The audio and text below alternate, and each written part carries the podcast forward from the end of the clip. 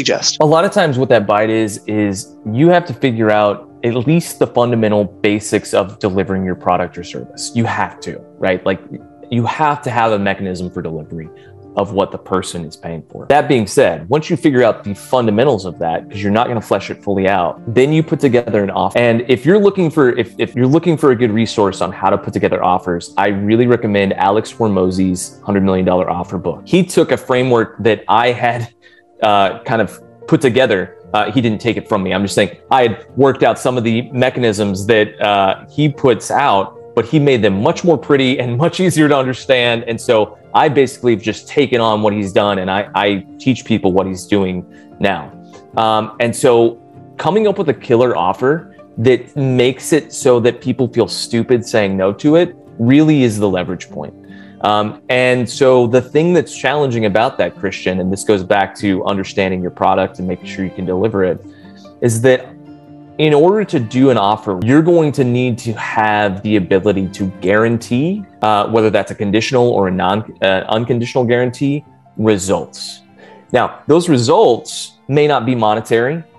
They may be monetary. It may be time.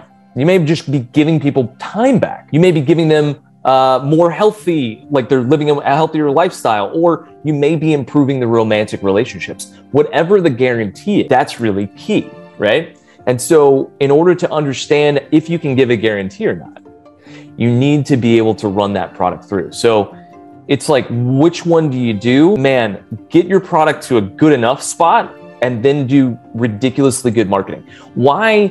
Why is it that Grant Cardone is Grant Cardone? He's Grant Cardone not because he's a great sales guy. That's the misconception. He's not a great sales guy.